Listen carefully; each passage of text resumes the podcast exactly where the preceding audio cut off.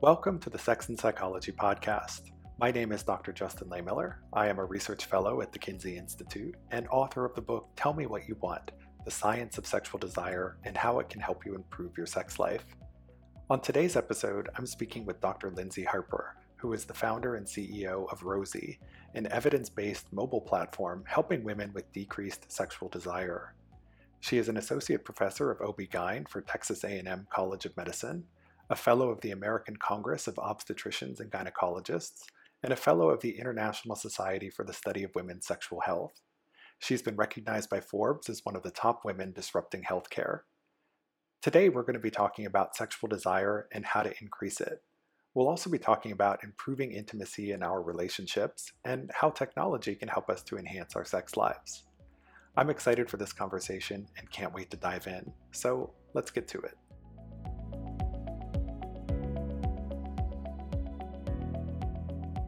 Hello, Dr. Harper, and welcome to the Sex and Psychology Podcast.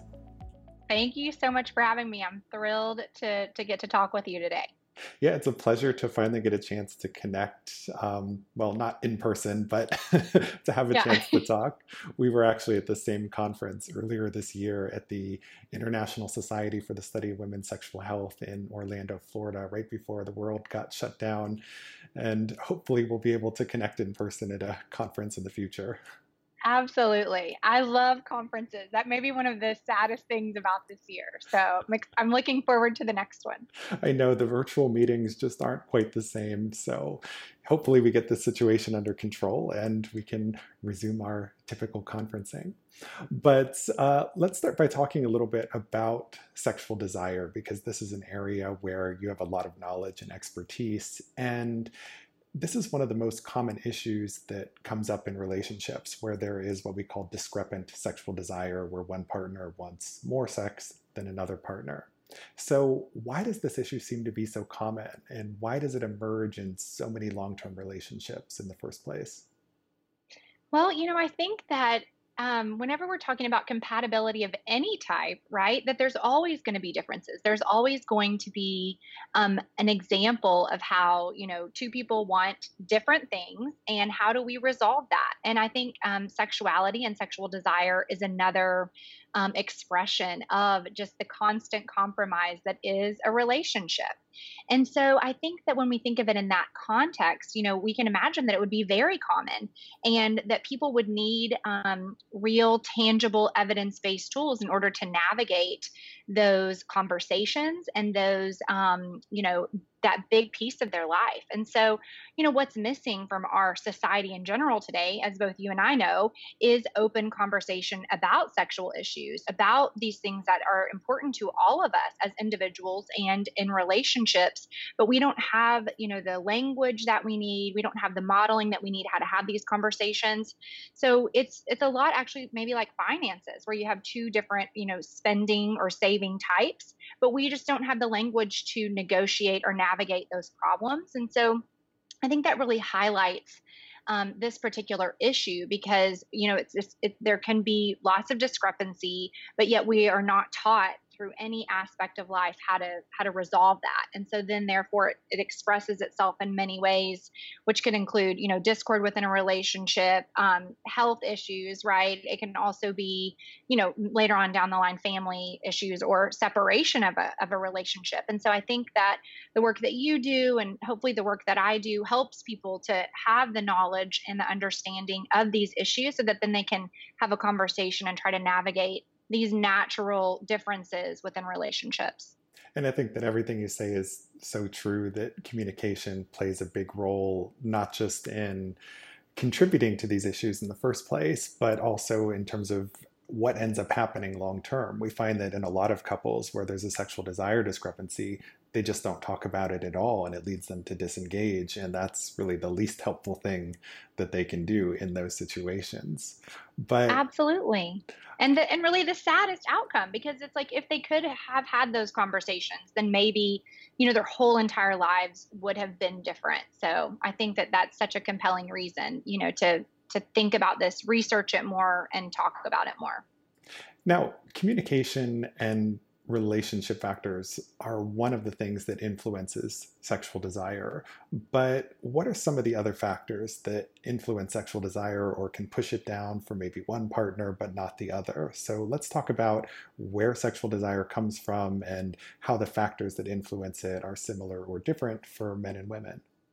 Absolutely. So, you know, this is the fun thing about desire is that that it's exhaustive, right? The list never ends. And so it could be lots of reasons. The most common reason for low desire in women, particularly, is stress. And, you know, there's plenty of that to go around, especially these days um, with, you know, the pandemic and all that that means in our households, the changes in our work environment, the, ch- you know, our children, you know, being here ever present um, changes in financial situations. You know, there's a lot of stress currently. There could also be, um, you know, medical problems that um, contribute to lack of desire. Um, if a partner has sexual dysfunction, for example, um, you know, erectile dysfunction, something like that, that can definitely lead to a change in desire as a consequence um, there's um, you know pain um, that can happen as we experience medical conditions or as more chronic conditions with aging honestly the the cycle never ends. We can have hormonal changes um, you know during certain phases of our lives or after um, menopause. Um, there's there's definitely lots of contributing factors to low desire for women particularly. Yeah, I, the way that I like to talk about desire is that it's a biopsychosocial phenomenon. That you've got these biological factors like your hormones and uh, you know genital pain that you might be experiencing or chronic health conditions that combine with psychosocial factors like how your relationship is going, the amount of stress you're experiencing, and all of this comes together to to influence desire. So it's an incredibly complex thing. But what's interesting is that when a lot of people talk about desire, they have a tendency to assume that it's almost always a, a, medical issue. And we see that a lot of people just want to take a pill to try and increase their desire. And in recent years, we've seen a lot of pharmaceutical companies trying to invest in medications that can increase sexual desire uh, such as flibanserin, uh, also known as Addyi. And, you know, we could do a whole podcast just talking about the, the development of that drug and its marketing and so forth. But I'm just curious, what, what are your views on medications like this? And do you think that desire is something that can be effectively treated through pharmaceuticals? And should this be the approach that we're taking to address desire discrepancies in relationships? Yeah, I always love having this conversation because I do feel like there's so many, so much value to be gained from everybody's perspectives. My personal perspective is actually much like I think of, you know, antidepressant medications, which is that if a if a person finds themselves in a situation, for example, low desire, and there are certain steps that they need to take in order to improve that. Maybe that is therapy, maybe that is, you know, a re-education of sorts, a learning of pleasure um, you know, permission in their lives. Maybe there's this whole process to get there. And so I think for some people, that's all that they need. You know, we know that education in and of itself can improve desire. Um, a lot of behavioral interventions, such as self help or erotica, can improve desire.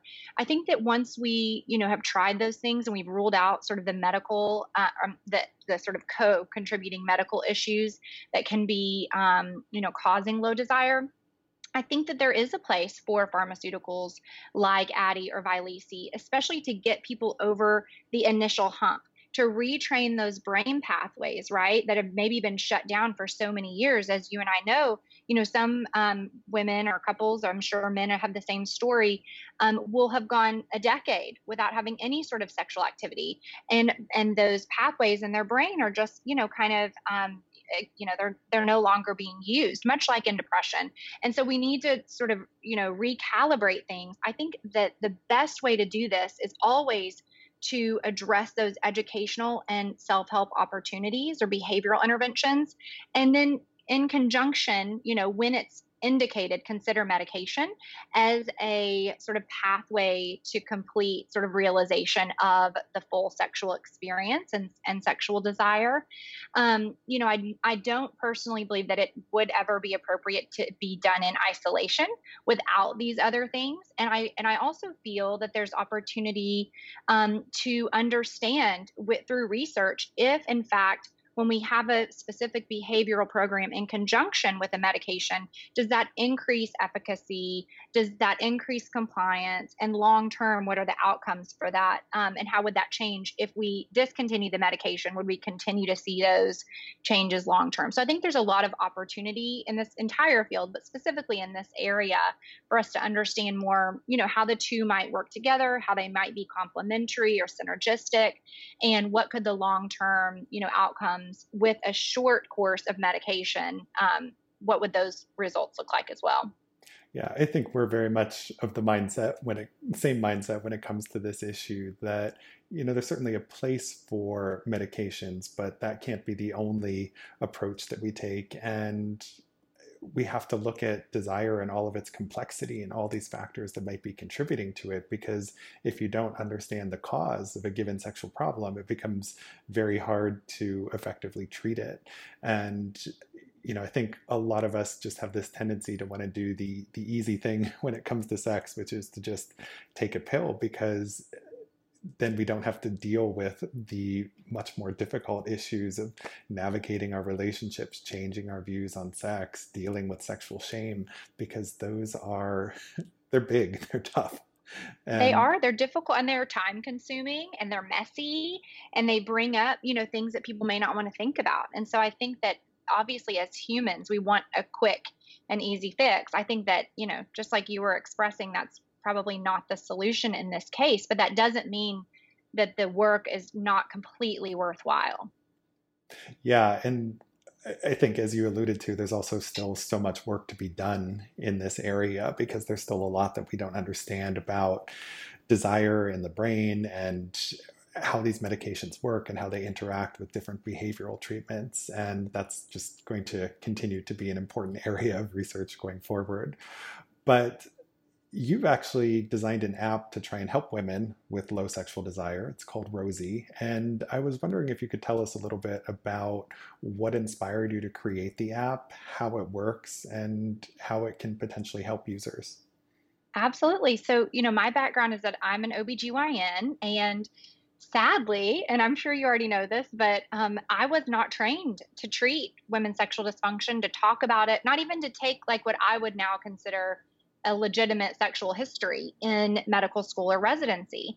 But, you know, and so I just started to, as my patients started to express to me their need for support in this area, I felt just really inadequate. I wasn't able to help them like I like I was able to in other areas. And so, you know, I started thinking about that and thinking about, man, this is very different from men's sexual dysfunction. Urologists treat men's sexual dysfunction all day, every day. Who's the female analog? It's supposed to be me but I but we don't get that training and that sort of really stoked the fire of my passion for women's sexual health. Um, and then, you know, I didn't even really know where to go, but ended up finding ISSWSH um, by asking around, became trained in that area, and learned that, you know, there are evidence based interventions for low sexual desire. I think, speaking from a physician's perspective, the narrative in our training is it's complicated and Pandora's box and you know, I'm not a therapist. And so because of that, we just completely avoid it and shut it away. But we're often the first point of contact that someone, that a woman might have, you know, to, to express these um, feelings to. And if we, as her trusted medical provider, shut that down or say something like drink a glass of wine or go on vacation, like that is a negative reinforcement. She's never going to talk to anybody about that again. And so I'm super passionate about providing evidence based resources to women, but also giving physicians and other healthcare providers a tool that they can simply say, you know what, this is a really common problem, and this doctor made this app, go check it out. So we're not shutting them down, we're not giving them bad information, but we are offering them sort of a you know handheld pathway to whatever is the next step whether it's sex therapy whether it's you know seeing a physician for a medical evaluation or a pelvic floor physical therapist just as we have this multidisciplinary framework in our minds of the treatment of sexual problems rosy really was designed to try to help hold you know our users hands through that process to discover what those next steps are and also be a tool for healthcare providers so that they're no longer kind of shutting down that conversation mm-hmm. And I love that so much. And we'll talk more about the app in a second, but I want to go back to something you said about your training in medical school around sexual health issues. I think something that surprises a lot of people is just how little sex education there is in medical school. I published an article on my blog sometime in the last year or so where I wrote about this recent study that looked at how much sexual health training that physicians get while they're in medical school. And I believe that it was a total of about 12 years on average over the four years of medical school, which means that only about four hours per year are devoted to sexual health. And we're trusting our physicians to take care of our sexual health needs, but we're just not equipping them with the resources to do that. Do you have any thoughts and on that? And I think that that number sounds high to me, honestly. Like, I think 12 hours, I don't think I got 12 hours, to be honest, in medical school. But then, you know, I did four more years of residency where I focused only on women's health and women's reproductive system and, and sexually transmitted infections. Why is no one talking to me about sexual function? Like, literally, nobody. And so um, I, I think that, you know, it's the societal um, shame, right, that we have around sex that you spoke about earlier, where we, number one, don't um, acknowledge it as a, a huge part of the human experience for whatever reason. And then number two, we just sort of as a medical community, we don't want to own it. We don't want to have really anything to do with it. And I do think it's because it does feel to us as humans, not as physicians, but as humans, overly complicated or you know something that we don't have the time for um, i've been excited to see you know as as um, ACOG, which is the um, Society for OBGYNs, we have our first woman president ever. And I think that she's really, I've noticed just in the, in the publications that have been promoted through our journal that there's many more this year and last year actually sexual health articles that are being published. And so i think that there is a shift but you know it's kind of right now that's where we are. We it has not been incorporated into residency training um, or medical school training. And so i do think that there's a lot more work to do. I think we're headed in the right direction but it's going to take all of us pushing really hard and really raising flags. You know what? This is a really important part of life and we're doing our patients and the people that we're training a disservice service by never talking about it. Yeah, and I, I think you're right that there are changes afoot and it's good to hear that that things are moving in the right direction but we have a long way to go. A long way.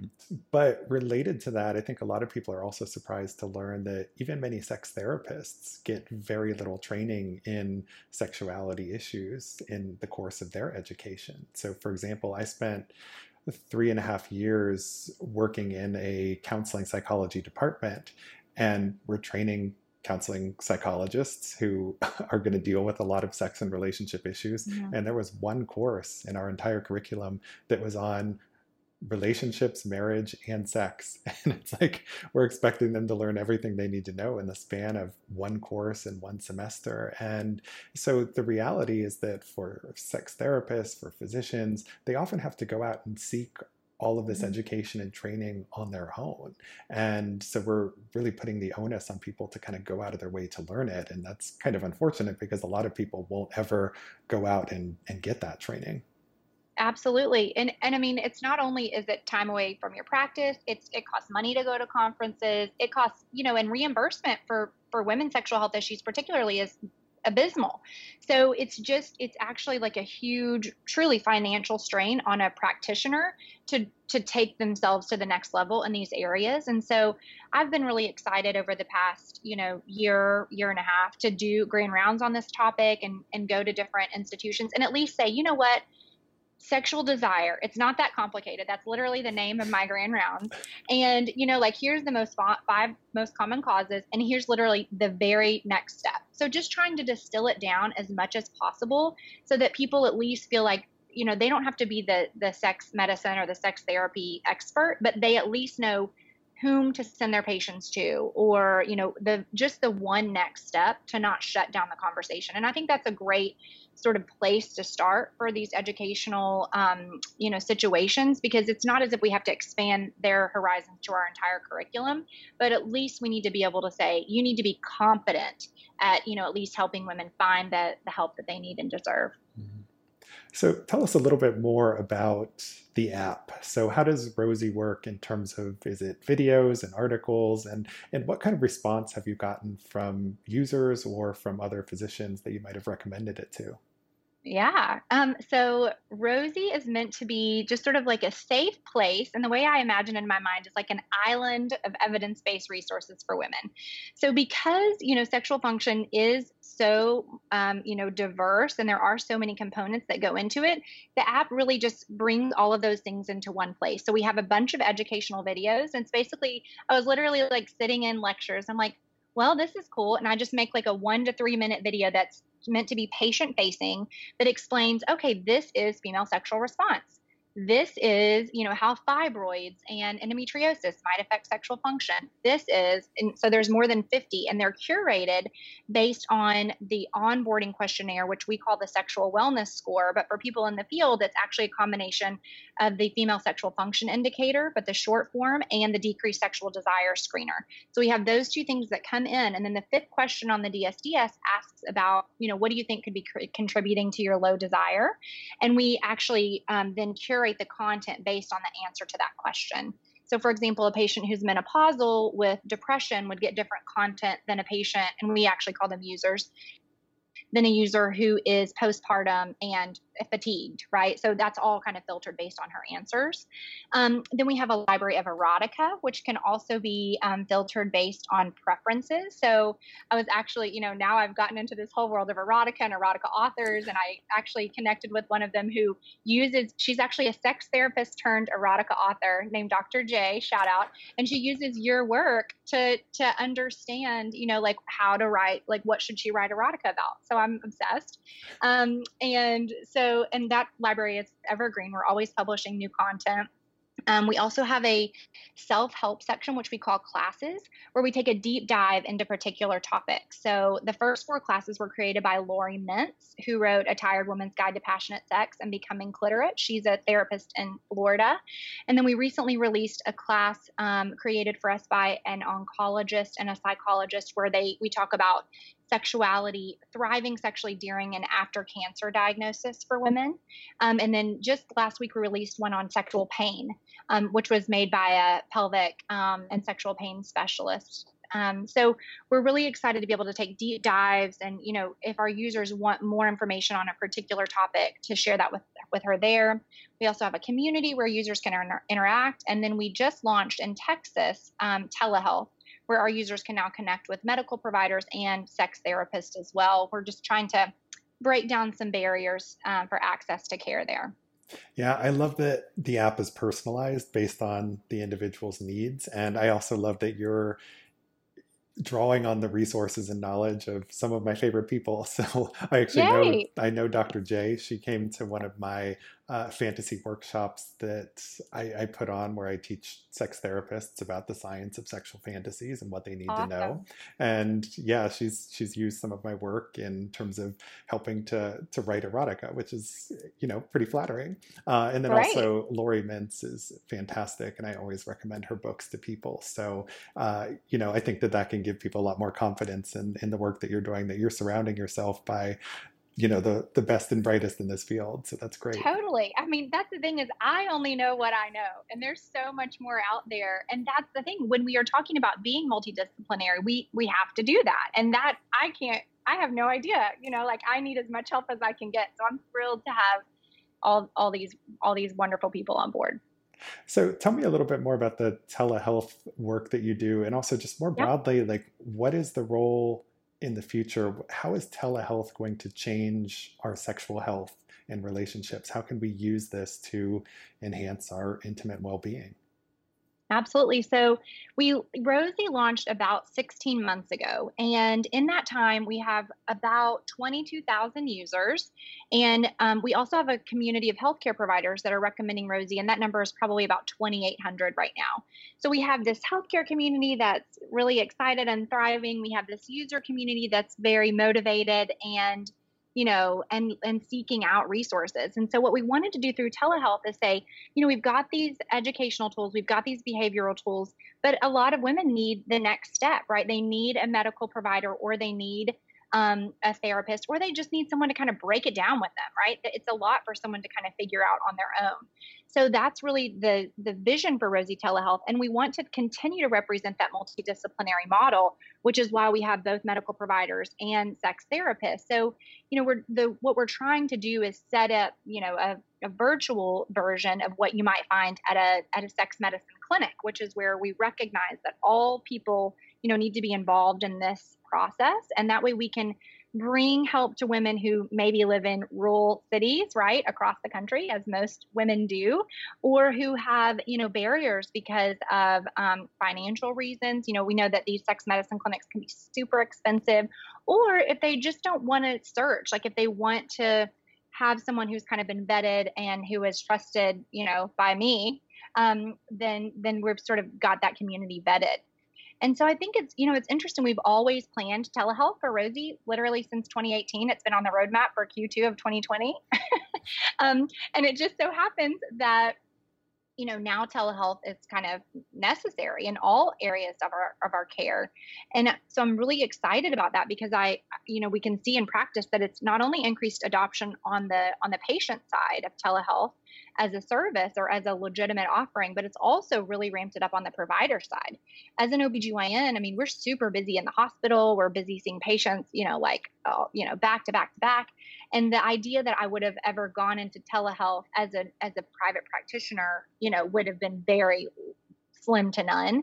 But now we all sort of recognize we can have very meaningful visits um, and get a lot accomplished through these services. They're definitely not um, you know, end all be all, especially from the medical side. You know, you still need to have a physical exam in some situations, and you still may need some imaging or some labs. Um, but um, we can definitely do a lot with the resources that we have, and it's not a reason not to do it for sure, those limitations. Right. So telehealth is a way that we can expand the resources, we can expand the reach. Um, I'm also curious just do you think that when people are using telehealth specifically for sexual health services, mm-hmm. do you think that that might actually make it easier for them to talk about some of their sexual health concerns? Because I know a lot of people feel really intimidated and uncomfortable talking to their doctors about their their sexual health needs. So do you think that that helps in terms of reducing barriers in that way? You know, I really do. I think that there's a couple of ways actually that it does that. You know, you're not um, you know that the people that are sort of on a telehealth platform, particularly for sexual health, that they're going to receive your, you know, your um, problems or your story with, um, you know, acceptance and an understanding, and actually have a, a valid knowledge base. So I think that that sort of removes some trepidation that people might have just talking to their, you know, general OBGYN or their family practitioner about these things because they're not quite sure like am I allowed to talk about this? I hear about that a lot. I don't even know if I'm allowed to talk about this with that kind of doctor, you know? And so first that permission is granted in in this virtual space, but also, you know, then it decreases there's still people are still uncomfortable, right? That very first conversation you have, you can you can see it, you can hear it. There's a lot going on there. Um, but I do think that it does remove the barriers, the you know the geographic barriers, the being sort of in a same physical space barriers. Maybe there's something to being in your own sort of comfortable situation where there's some you know familiar um, things to to feel and smell and see that that gives them an extra sense of um, you know um, comfort or or something like that. So I think it, it definitely could work in two ways that it might be especially pertinent to our field, you know, the idea of, of virtual care. Mm-hmm. So we only have a few minutes left, but there's something else that I wanted to ask you about, which is, you know, you're on the front lines every day treating people's sexual health needs and concerns, and sexual desire and desire discrepancies are certainly one of the big things you see. But I'm curious, in terms of other patients who come in, what are some of the most common myths and misconceptions that you deal with as a healthcare provider that people have around sexuality or or relationships? We know that people get a lot of things wrong about sex. Totally. In part because our sex education system in the US is pretty abysmal and and lacking in a lot of ways. So so what are some of those common misconceptions and how should people be thinking about them instead? Yeah, I mean, I think for the the women that I see, I would say that the most like common and also the most hurtful misconception to them as people and as patients is that, you know, sexual dysfunction or sexual problems, if it's not even a dysfunction, maybe even sexual questions, are not that common, right? That everyone else has it figured out and they're the only weird person that exists on the planet with this issue. And that to me is probably the biggest barrier of a lot of things the barrier to seek treatment, the barrier to talk about it with their partners, the barrier, you know, to, to get this message out bigger and maybe not be so ashamed about talking about it. And I just, you know, I, when I first started getting interested in this, I had a young patient in her young 20s um, when she just said, I feel like if I tell anybody about this, they're going to look at me like I have three heads. And this is really the day where I was like, seriously, like the two people before you just told me this exact same problem. And I'm sure that I went on to see multiple other patients with her afterwards uh, with the same complaint. And that to me is the biggest sort of, you know, sheet that we have to pull off of, of sexual problems is they're they're really common and there there's plenty of things we can do about them it's not a death sentence to you or to your relationship or doesn't mean that something's broken or wrong with you. And i think that with that embarrassment and secrecy and shame and isolation comes all of those sort of secondary judgment about oneself. And i just that just honestly it breaks my heart. And any anytime someone you know feels the safety to disclose i just think that's such a amazing um, opportunity to really meet that with you know empathy and compassion because i just really know that that moment can change the trajectory you know of, of that person's life and so I, that to me is probably the biggest misconception and, and root of the problem yeah, it's so true. And it goes back to what we were talking about at the beginning about communication and how we haven't normalized conversations right. about sex. And so this leads so many people to feel weird about themselves, what it is that turns them on, or when they're dealing with a sexual problem. And that leads a lot of people to end up suffering in silence. And I think it's helpful for a lot of people to recognize that most of us will experience one or more sexual difficulties at some point in our lives, but the vast majority of those difficulties are treatable. There are solutions that are available, but in order to access them, we have to get more comfortable just talking about sex. Absolutely. That's the key to everything. yes. Well, thank you so much for your time, Dr. Harper. This has been a wonderful conversation, and I appreciate you sharing your time and expertise with us. So, where can my listeners go to learn more about your work and your app, Rosy? Well, first, thank you for having me. This is like so exciting for me. Um, and if anybody wants to find out more about Rosy, our website is Meet Rosy, M E E T R O S Y dot com, and then our the app is available in um, either Apple or Google Play, and you just search Rosy R O S Y, and um, you can download it for free.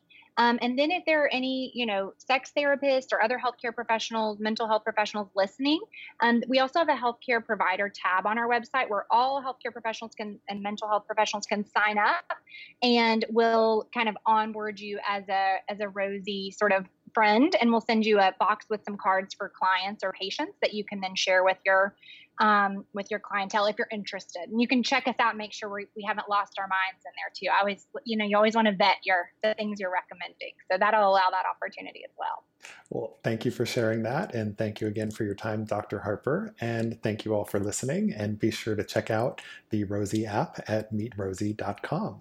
You can keep up with new episodes of the podcast by following my sex and psychology blog at sexandpsychology.com or by subscribing on Apple, where I'd really appreciate you taking a moment to rate it and leave a review.